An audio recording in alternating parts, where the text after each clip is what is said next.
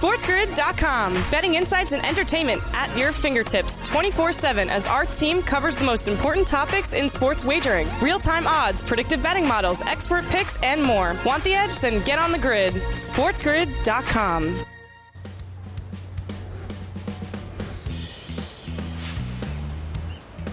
Hour number 3, each and every weekday here on the Morning After on Sports Grid, is known as Happy Hour. But now that the Sweet 16 is back in the NCAA tournament tonight for the Big Dance, of course, it is an incredibly happy hour right here on TMA on the Spiz Grizz. I am Ben Stevens. We will give you a breakdown of everything you need to know for the Big Dance tonight. Spreads, totals, numbers on the move, player props, matchup breakdowns, and our best bets for the Big Dance and the 4 games we have up on this Thursday slate in the Sweet 16 at the NCAA men's basketball tournament later on in this hour. But to begin, we focus on the NFL, because the NFL has been madness as well here in the month of March. Since the start of free agency, we have seen big free agent acquisitions across the league. We have seen huge blockbuster deals happen across the National Football League as well. One yesterday between the Chiefs and the Dolphins, sending Tyreek Hill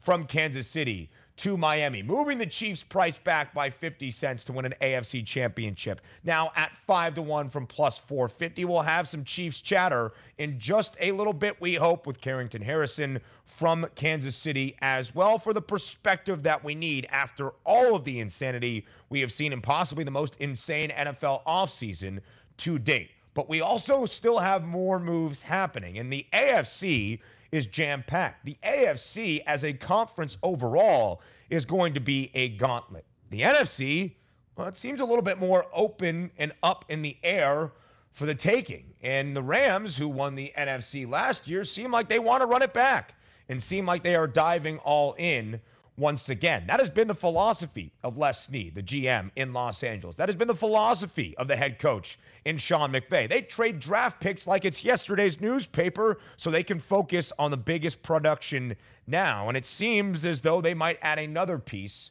to a defensive unit that won a Super Bowl a year ago. Bobby Wagner, released by the Seattle Seahawks, and the transformation up in the Pacific Northwest, is in serious talks and consideration to join the LA Rams. That reporting coming from NFL Network's Ian Rappaport yesterday. So the Rams wanting to win it all again, going all in again at the moment. And Bobby Wagner, who is still going to give you incredible levels of production in that linebacking group, would be a huge addition for this Rams defensive unit. And let's not lose sight of the Rams in everything that has happened here in this tumultuous NFL offseason, when we have seen pretty much everybody in the league go to the AFC. The AFC West is going to be the hardest division we might have ever seen in the world of sports. The AFC North is going to be crazy as well. The NFC has had two of the biggest moves this offseason, being quarterback's return in Tom Brady unretiring and now coming back to the Tampa Bay Buccaneers for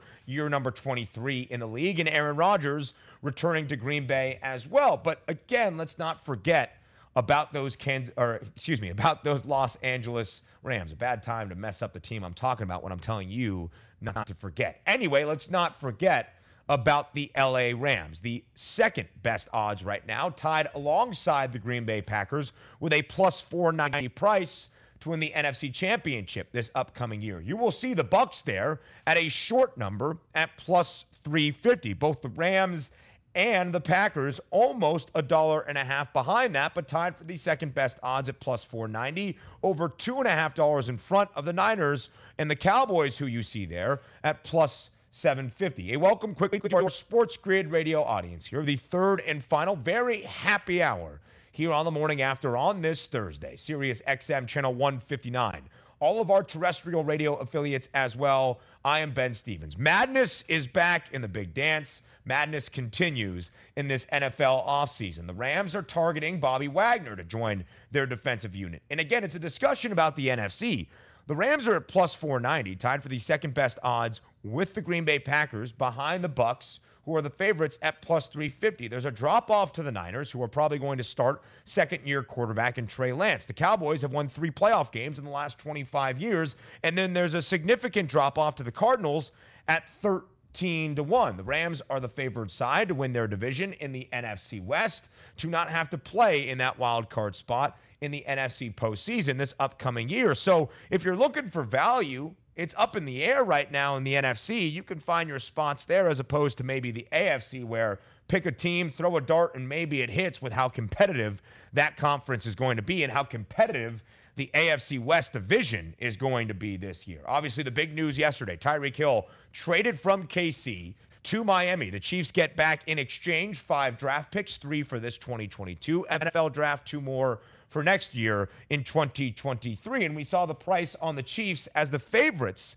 in the AFC West drop by 30 cents, plus 125 24 hours ago on this Thursday morning, plus 155. KC still the favorite, but market movement against them here and in the AFC title race as well. The Chargers had some movement in their favor. Now the second best number at plus 240, less than $1 behind the Chiefs. Yesterday, they were plus 260. The Broncos are at plus 260 now. They were plus 310 yesterday. So when one move happens for KC, not only does the market move against the Chiefs, the market works in favor of their closest competitors, their divisional rivals in the Chargers and the Broncos. And let's not forget, the Raiders were a playoff team. They added Davante Adams. They locked up Max Crosby to a long-term extension. They added Chandler Jones, and they have the longest odds to win the AFC West at 7-1. The AFC is going to be bonkers. We get some more perspective on that in the AFC and Kansas City up next.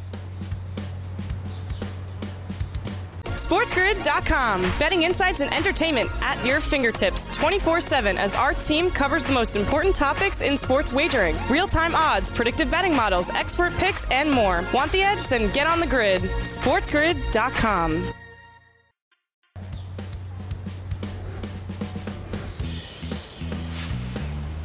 We are back right here on The Morning After. Back and better than ever here on TMA and Sports Grid, Sirius XM Channel 159. I am Ben Stevens. Again, the offseason in the NFL has been madness. In this month of March, I guess everything is madness at the moment, and that has been the case in the National Football League. Not just free agency, that was a frenzy at the beginning, but we have seen blockbuster trades. I'm talking huge trades.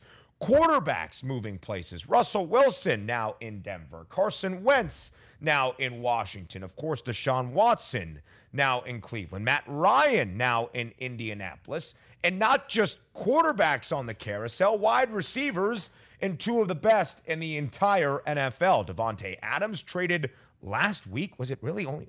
I guess it was only last week. Davante Adams last week traded from the Green Bay Packers to the Las Vegas Raiders, a place he has wanted to play for a very long time, with his former college quarterback from Fresno State and Derek Carr. And then yesterday, another blockbuster wide receiver dealt in Tyreek Hill, going from Kansas City to the Miami Dolphins. Now, Tyreek Hill has gone to Miami in exchange for 5 draft picks in the future for the Chiefs, 3 this year, including a first-rounder at number 29 and a second-rounder at 50th overall. Then another pick this draft, 2 more next draft, 5 picks back to KC. Tyreek Hill now in Miami, playing in that offense under Tua Tagovailoa. So Tua now has Jaylen Waddle. He has Mike Gesicki. He has Tyreek Hill. They have a ton of speed and weapons at his arsenal. But the movement wasn't so much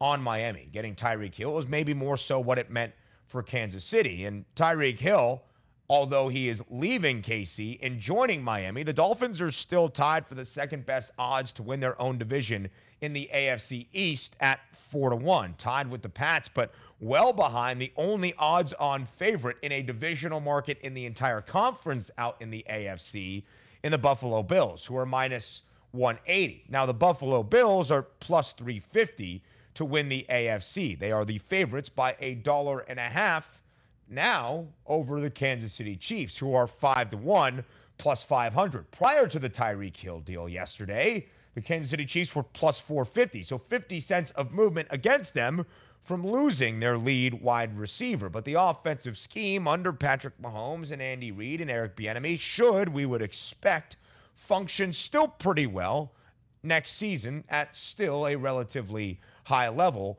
for Kansas City. Compare that to the Dolphins, right? Well, the Bills are plus 350. The Chiefs are plus 500 in the AFC Championship market. The Dolphins are 22-1, tied for the 10th best odds. That would not even really put them in postseason contention at the moment in the very jam-packed AFC. Look at some of those names, though. The Bills are from the AFC East. Then it's the Chiefs, the Broncos, and the Chargers, all from the AFC West. Then it's the Browns, the Ravens, and the Bengals, all from the AFC North. Then it's the Colts and the Titans, all from the AFC South. Not all of these teams from the same division, even with how good they are going to be available based on AFC overall record and how competitive this conference is going to be, maybe beating up on one another. I believe we have Carrington Harrison joining us here on The Morning After right now. Some car troubles this morning in Kansas City, Missouri, but still the expertise that you can expect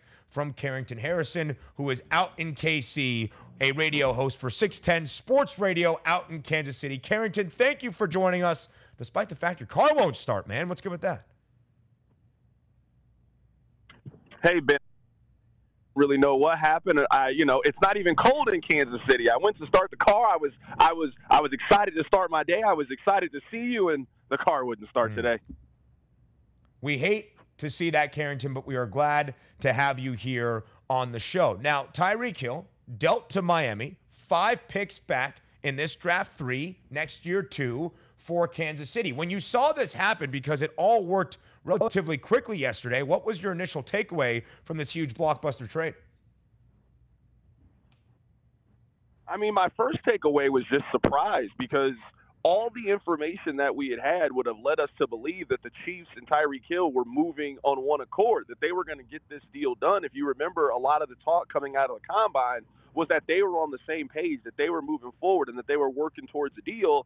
And what I believe happened is the Davante Adams deal just drastically changed the course of this negotiation, that I think the Chiefs were working on a parameter of a deal with Tyreek Hill. Davante Adams came through and completely flipped the market on its head. And then Kansas City was forced with a decision that Davante Adams got $28 million. Tyreek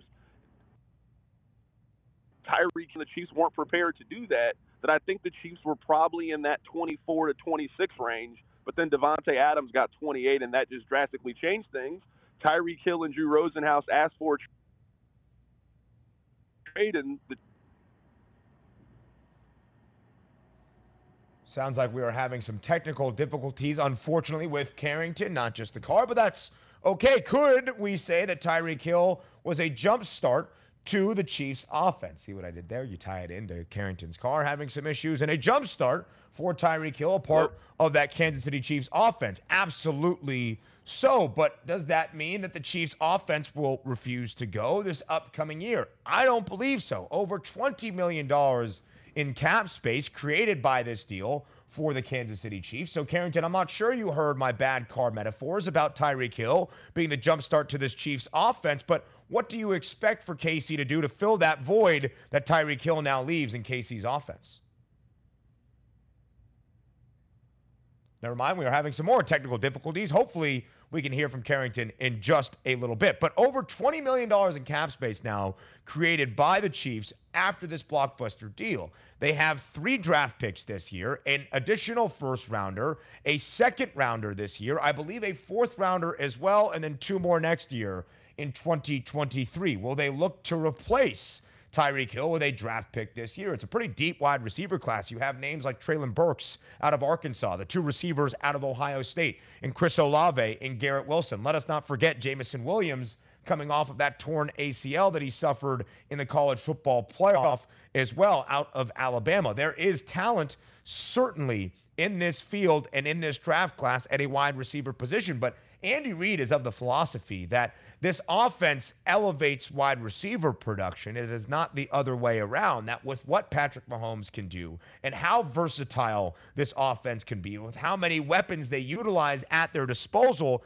it's not Tyreek Hill that makes it go. It's the offensive scheme that then elevates all of those around. So I expect the Chiefs to be just fine offensively. I'm not even just saying that as a Chiefs fan. They are still the favorites in the AFC. That is not a knock against Tyreek Hill and the production that he has had throughout his tenure in Kansas City. A huge, huge reason that offense was as good as it is. Tyreek Hill is a top 5 receiver in the NFL, in my mind. You don't just take that away and fill it with whoever is up next and expect the same results. But that is to say that Andy Reid, Eric Bieniemy, and Patrick Mahomes creative enough in this offensive system to find a way. Yes, the market moved slightly against the Chiefs yesterday after this blockbuster deal. Plus 125 in the AFC West as the favorites now, plus 155, 30 cents of movement against their price to win their own division. 50 cents of movement against their price in the AFC Championship market as well, from plus 450 now this morning, 5-1. But I don't think that this market move against them should inspire any less confidence in the Chiefs. The only thing that might, in terms of having some concerns about Kansas City, is just what every other team in the AFC has done. Look at what every other team in the AFC West has done this offseason. The Chargers bolstering their defense with J.C. Jackson and Khalil Mack. The Raiders, of course, adding Davante Adams and Chandler Jones on that defensive side as well. And then, of course, the Broncos in the blockbuster deal to get Russell Wilson. Everybody in the AFC has loaded up. The Chiefs, still a team to keep an eye on, though, nonetheless. We go back to college basketball next. SportsGrid.com. Betting insights and entertainment at your fingertips 24/7 as our team covers the most important topics in sports wagering. Real-time odds, predictive betting models, expert picks, and more. Want the edge? Then get on the grid. SportsGrid.com.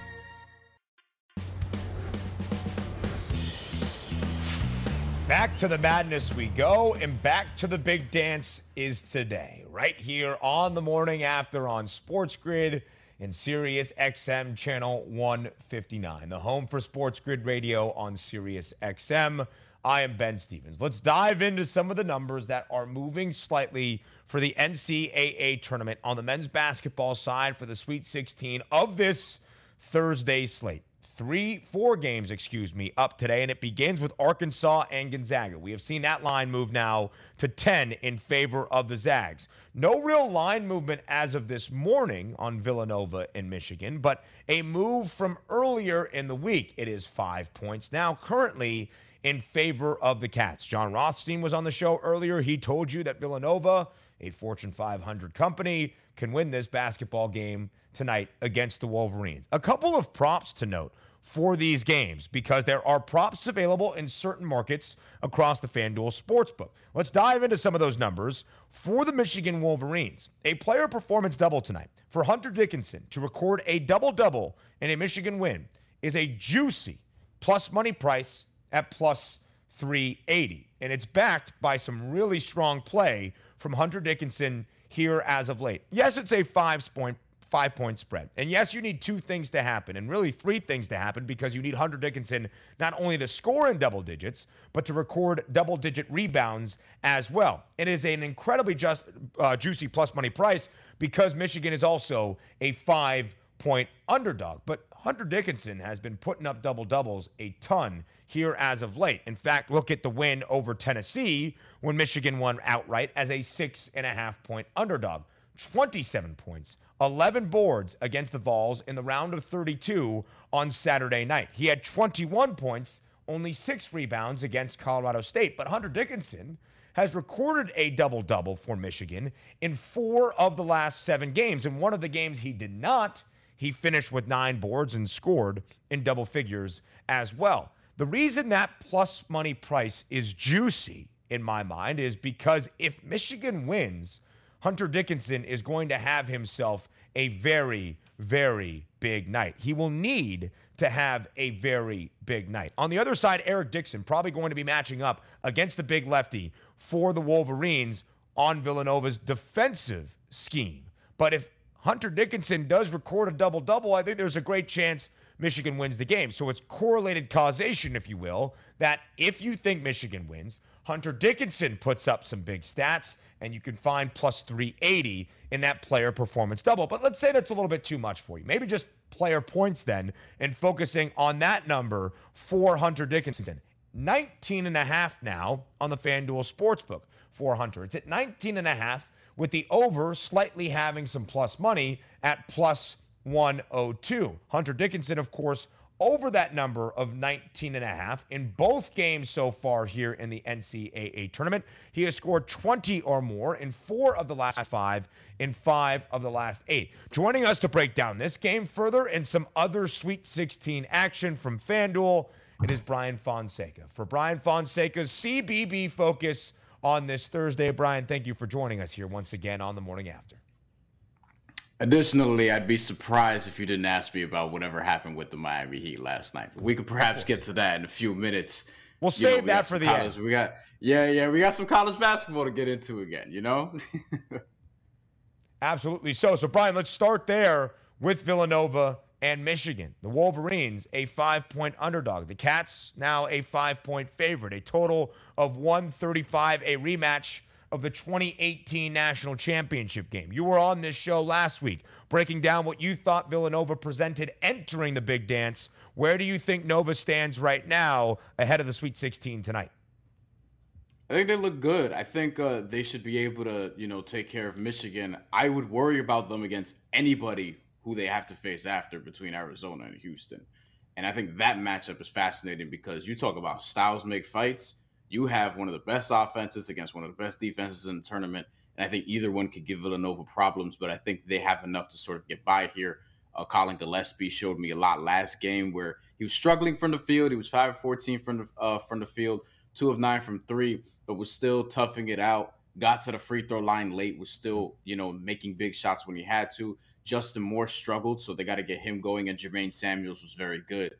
So I think that they're still getting a nice balance there. They should be fine against Michigan. I would not be surprised if they lost, totally, because Michigan is that good, but I would be mildly surprised if we don't at least see them get to the Elite Eight here against Arizona or Houston. So you mentioned that South region right now. The final game of the night is Houston and Arizona. It's the only portion of the bracket, the only one of the 4 regions, Brian, where all 4 teams remaining right now in the South are plus money to reach the Final Four. What stands out to you about Arizona and Houston that would present anybody issues right now in the big dance? I think Houston has a real shot here. I think their defense is legit. I think they're one of the best defensive teams in the country. They also score more than I think people realize because they're so good defensively. But the entire team has a defensive rating of -96. Anybody who plays real minutes, right? The entire team has been excellent defensively. Points, have not come easy against them. And that's everybody. That's Marcus Sasser, that's Kyler Edwards, Fabian White, everyone on the roster is defending. And Arizona probably has the guy in Benedict Mathurin, who, Pac-12 Player of the Year, and is somebody who probably has benefited the most NBA-wise from this tournament so far. His stock has really risen the most, I feel like. But I think Houston's a legit threat. I come away from these games, given how they handled Illinois last round, and unfortunately, as somebody who likes Illinois, I wasn't terribly surprised because I did not love that Houston matchup for them. So, I think Houston's legit. I think they need to be taken very seriously, and I would not be surprised at all if they were to beat Arizona. And if they did, I think that they can give Villanova problems. I really do. Yeah, Houston ranks in the top 10 in both offensive and defensive efficiency. They are the second highest rated team from an efficiency metric standpoint. The metrics have loved the Houston Cougars all year long. Quickly, Brian, let's touch on some of the games tomorrow in the Sweet 16 on a Friday. You are a native of this great tri-state area, as are the St. Peter's Peacocks. The number 15 seed now into the East Region Sweet 16, taking on Purdue. Brian, a 12.5-point underdog is St. Peter's tomorrow. Can the Cinderella run continue, at least covering a number?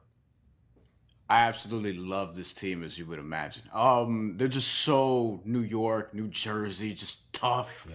You know what I mean? Matthew Lee, son of Butch Lee, who's one of the first, I think maybe the first Puerto Rican we've ever had in the NBA. You know what I mean?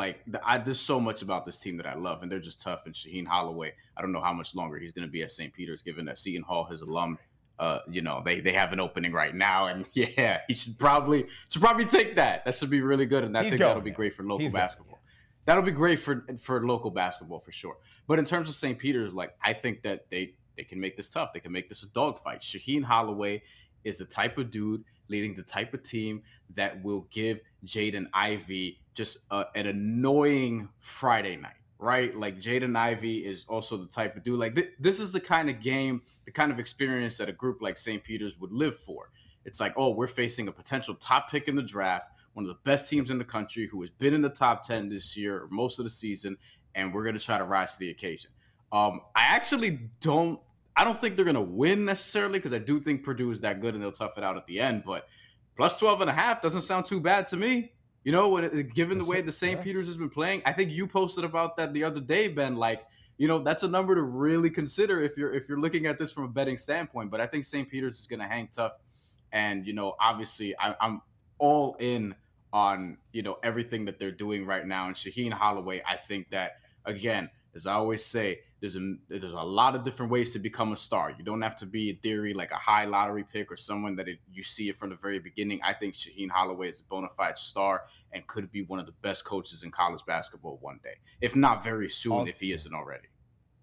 Yeah, I think he's probably going to Hall ball, and I think we know that he can recruit this area with the absolute best of them. And again, I am Big Ten Ben. I don't like picking against Purdue, but I think that St. Peter's can cover 12.5 because they are the second best cover team in the country. They have covered in 19 of their last 23 games as well. And as an underdog this year, 9-3 against the number. So, Brian, we already know your thoughts on the Providence Friars getting 7.5 tomorrow. Of course, we ride with Ed Cooley and the boys once again. But you mentioned what happened in Miami last night. The Heat lost to a Warriors team without Steph, without Clay, without Draymond. And then there was a bench spat between UD, Udonis Haslem, and Jimmy Butler and Eric Spoelstra. Did it concern you at all from what you saw last night in Miami? We've been saying for a while that this is around the time that he should be peaking, and they haven't been, which is a problem. So this has been festering for a while in terms of, like, just problems, right? Like, people are frustrated, which is good. You want that. You want people to be emotional about this. It means you care. So that's the first thing. Secondly, something clearly has been bubbling up here, right? For Udonis Haslem to point to Jimmy Butler the way it has. And look, Udonis Haslem, OG, seen it all. Jimmy Butler was homeless as a teenager. Then 10 years after, became a first-round pick in the NBA, perennial all-star since, been through it all. These are guys, when they have issues, this is how it's going to sort of manifest. And when it's public like this, it tells me that there have been some things just sort of underlying that we haven't heard about, and this got out publicly. I think this could be a great galvanizing thing because these are the personalities that can benefit from this. These are the type of dudes where now you're either going to sink or swim, as cliche as that sounds. This will either galvanize you and be great and you get to the finals, or it can be a first-round exit. At the end of the day, you're going to have clarity on the situation. So I think this was potentially a great thing for them. Interesting spin. I don't mind it at all. Brian Fonseca from FanDuel, thank you for your time. More TMA up next. SportsGrid.com. Betting insights and entertainment at your fingertips 24/7 as our team covers the most important topics in sports wagering. Real-time odds, predictive betting models, expert picks, and more. Want the edge? Then get on the grid. SportsGrid.com.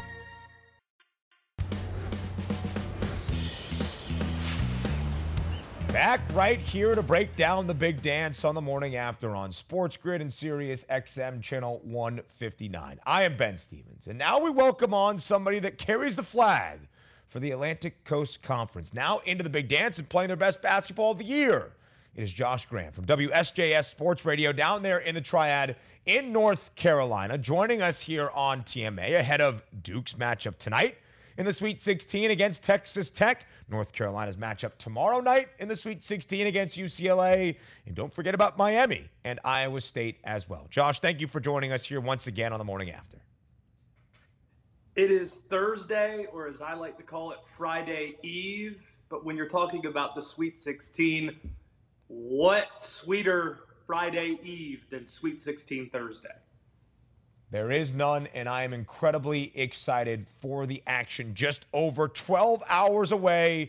Do your math, Ben. 7 hours away from tip for the first game up tonight between Gonzaga and Arkansas. But, Josh, you were on this show multiple times throughout the college basketball season. And the conversation surrounding the perennial powerhouse that is the ACC in men's college hoops was, it's a down year for the conference. I indulged in those takes as well. So is this performance now in the NCAA tournament, sending three teams into the Sweet 16, different from what we saw in the regular season, or is this what we could have expected by the time we got to the big dance? I think it just tells you that just because you have a down year and you might not have the best year among power conferences in the ACC's case, you're still the best conference in college basketball. I know you're a Big Ten guy, even though you went to Syracuse, but the ACC is always going to be the best conference in college basketball, just like the SEC is the best in football. And this is what I mean. A couple of years ago, the SEC had an air quote down year in the sense that they didn't have a lot of teams in the top 25. They had Alabama at the top, and the ACC had a better year than them when they had Notre Dame in the league, and two of those teams got into the college football playoff. But nobody with a straight face would say that the SEC is less of a football conference than the ACC because of one down year. They still won the national title that year. So similarly, the ACC only got 5 teams in this year. But even though they're having in their standards, with their standards, a down year in the regular season, they still are capable enough to get 3 teams to the Sweet 16 and almost 4 if Notre Dame was able to pull it out against Texas Tech. So it's just confirmation. It doesn't take away from a down regular season. That's what it was. But the ACC affirmed that even in a historically down year, they are capable of doing this, and no other conference can say that. I think that was a great point. I think that's a great summation of what we have, compartmentalizing what we see. Yes, it might not have been the best regular campaign in the history of the ACC, but still, to get to this point and perform at the level they do probably speaks to the conference overall. It could have been an all-ACC matchup in the West region tonight in the Sweet 16, but Texas Tech prevailing late over Notre Dame. So now it is Tech and Duke. And Texas Tech, Josh, a slight 1-point favorite right now against the Blue Devils. But the 1-point spread, not even as tight as that money line currently on FanDuel. Minus 111 for Texas Tech, but minus 108 for the Blue Devils. Of course, the narrative around Duke is the retirement tour of Coach Mike Krzyzewski. Do you think it continues on past tonight and past Texas Tech in the Sweet 16? Sometimes if Vegas is trying to tell you something, you should listen to them. You knew, regardless of where that line was set, that money would be coming in on Duke.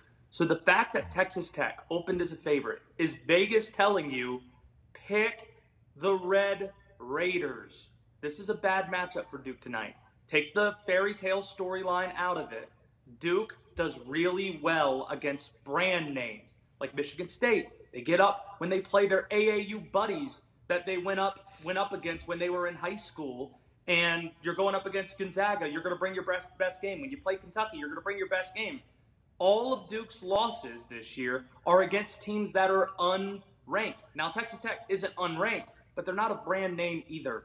And every single player in their rotation bin, guys who average more than 10 minutes a game, are juniors or seniors. 5 of them are seniors, and Duke's average age is 19 years old. I don't think Duke has any dogs on their team. That's what you need, team basketball and toughness. And Texas Tech has both of those things. So I think it ends for Duke tonight. I really do. And it's the most efficient defense in the country as well for Mark Adams and Texas Tech. Josh, let's say that Duke does win tonight. If we look at the West region odds for the Blue Devils to reach the Final Four, that's at plus 400 right now on the Dukies. How would they stack up most likely against Gonzaga in a matchup we've already seen once this year?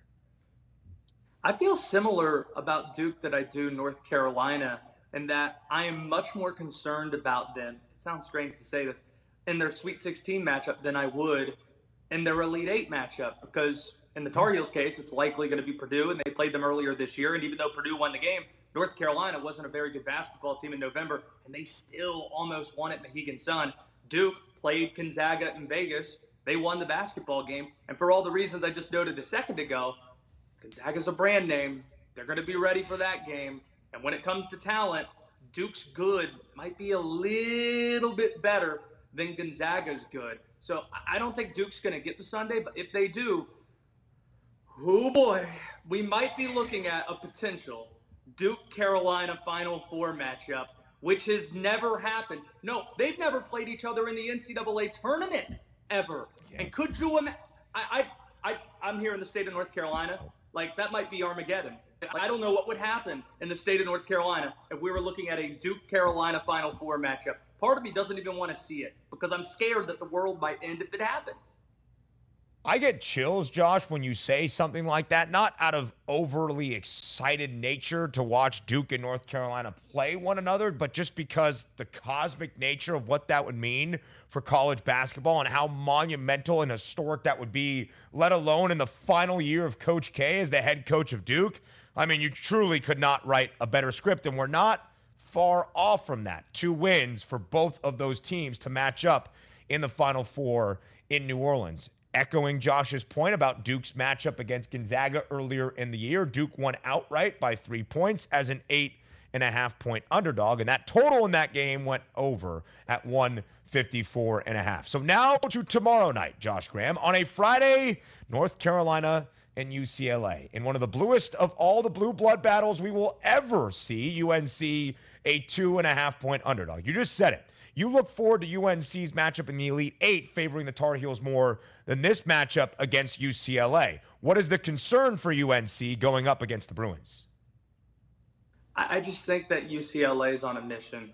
And Hubert Davis said it a couple of days ago that as an assistant coach, he was on the 2017 national title staff, that national title game staff where North Carolina beat Gonzaga a year after losing at the buzzer to Chris Jenkins and Villanova in 2016. And what he said was that entire 2017 season, we were driven by that monumental heartbreak that happened in historic fashion. Now you got UCLA, who lost at the buzzer in historic heartbreak fashion against Gonzaga in the Final Four a year ago. And it just seems like this team's been on a mission all year long. And unlike that Tar Heel team in 2017, which didn't have Marcus Page and Bryce Johnson that year from that 2016 team, all 9 players, Ben, that played in that Final Four matchup against Gonzaga are back for the Bruins. Now, Jaquez needs to be healthy for them to really have a strong shot. I think the thing that you got to keep an eye on is just UCLA's shooting percentage. It sounds basic, but North Carolina cleans up rebounds better than anybody else in this tournament right now. And UCLA, I think they're 41-0 over the last few years, 42-0 when they shoot over 43%. So if you look at a number to circle for UCLA, that's the number, because if they miss their shots, they're not going to get a lot of second chance opportunities. But I like the Bruins in the matchup. And if the Bruins can bring that offense, we know UNC does the same. I would look to an over at 141.5. Josh, in your mind, if North Carolina can pull off the slight upset tomorrow night, what will be that deciding factor that pushes the Tar Heels over the top? Oof. You just got to look at how many minutes they're able to get from their starters. North Carolina, they call them the Iron Five. Those 5 players played the entire second half in that win at Cameron Indoor Stadium. If they could stay on the floor and not get in foul trouble, or in Brady and Manic's case, not get thrown out of the game with 10 minutes left to go, well, yep. I really do like your chances in the Sweet 16. No starting 5 in America is playing better than the starting 5 of North Carolina. But it's the depth that the Tar Heels might need. And Brady Manick had 26 points to pace the Tar Heels through those first 30 minutes before getting tossed in the matchup, but the upset win over Baylor in the round of 32. Now, Josh, the FanDuel Sportsbook was having some fun this week. They put together a match bet between Duke and North Carolina for who advances further in the NCAA tournament. Duke to do so was plus 135. For both teams, the exit in the same round was plus 145, and UNC, the longest of the odds, at plus 230. What do you make of this Tobacco Road matchup that we have? Well, it looks like the value is for North Carolina, considering the Tar Heels, I think, would match up pretty well in the Elite Eight, and Purdue isn't quite as daunting as Gonzaga would be for Duke. So I do think they both lose tonight and tomorrow, so I think it's going to be draw. But given what those odds look like, the value is with the Tar Heels, don't you think? I agree with you very, very much so. And if I'm thinking over between UNC and UCLA, maybe tomorrow, a for sure over if North Carolina and Purdue play each other, even if they book the total in the low 150s. The final ACC team up, Josh, the Miami Hurricanes, the 10 seed in the Midwest, a 2.5-point favorite tomorrow night against Iowa State. Now, the Cyclones won 2 games last year. They are now in the Sweet 16. All the credit in the world is deserved for TJ Otzelberger, the head coach of Iowa State. In my mind, though, Josh, Miami wins this game relatively easily. What do you make of the matchup? I like Miami, too. Guards win in March, and the reason Iowa State's in this position is because of Tyrese Hunter, the freshman. Now they're going up against a team that has not 1, not 2, but 3 awesome all-ACC caliber guards. That's what Auburn had difficulty handling. And also, it's a really difficult matchup to deal with what they do with Wardenburg, who's a stretch 4 that they have playing at the 5. Jim Larinaga's team, a perfect example of a team that, you know, a coach that styled his team's personnel to a style versus styling the personnel to just a style of play that you run every single year. I think Miami can win this game. And you look at the odds, if you're trying to find some value, Miami to the Final 4. I have Providence in my Elite 8. I don't think it's out of the question that Providence beats Kansas. And if Providence and those guards are matching up against an old Miami team, that sounds like a toss-up to me. Plus 500 right now on the Canes to reach the Final 4. It could present you some value entering that Midwest Regional Final, either for Miami against Kansas or against Providence as well. Josh Graham joining us from North Carolina, a host for WSJS Sports Radio down there in the Triad, breaking down the ACC in the Big Dance and Duke against Texas Tech tonight. Josh, as always, thank you very much for your time. Thanks, Ben. We get ready for the Sweet 16. Just over 7 hours from now, tip in the action back in the Big Dance. We give you a best bet to round out the show up next. SportsGrid.com. Betting insights and entertainment at your fingertips 24/7 as our team covers the most important topics in sports wagering. Real-time odds, predictive betting models, expert picks, and more. Want the edge? Then get on the grid. SportsGrid.com.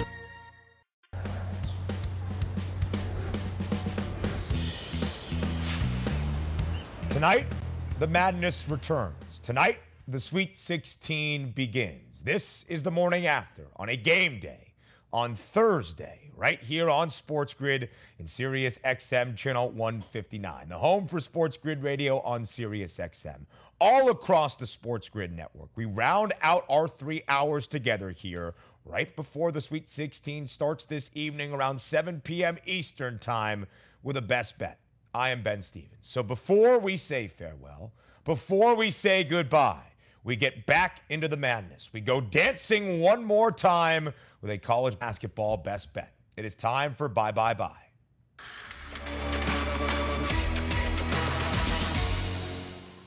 Now, all college basketball season long, all NCAA tournament long, I have said, as you break down the bracket, and if you look at an over-under, make sure you know the pace of the game flow and the tempo each individual team plays at. If you look at the matchup tonight between Michigan and Villanova, you will see an over-under at 135. Villanova has the 14th slowest tempo in all of college basketball, 345 out of 358 Division I college basketball teams. Michigan is 203rd, so not exactly up-tempo by any means either for the Wolverines. Thus, we see that relatively small total at 135, and you might think this is going to be slow-paced, a slow-fashion basketball game. We stay under.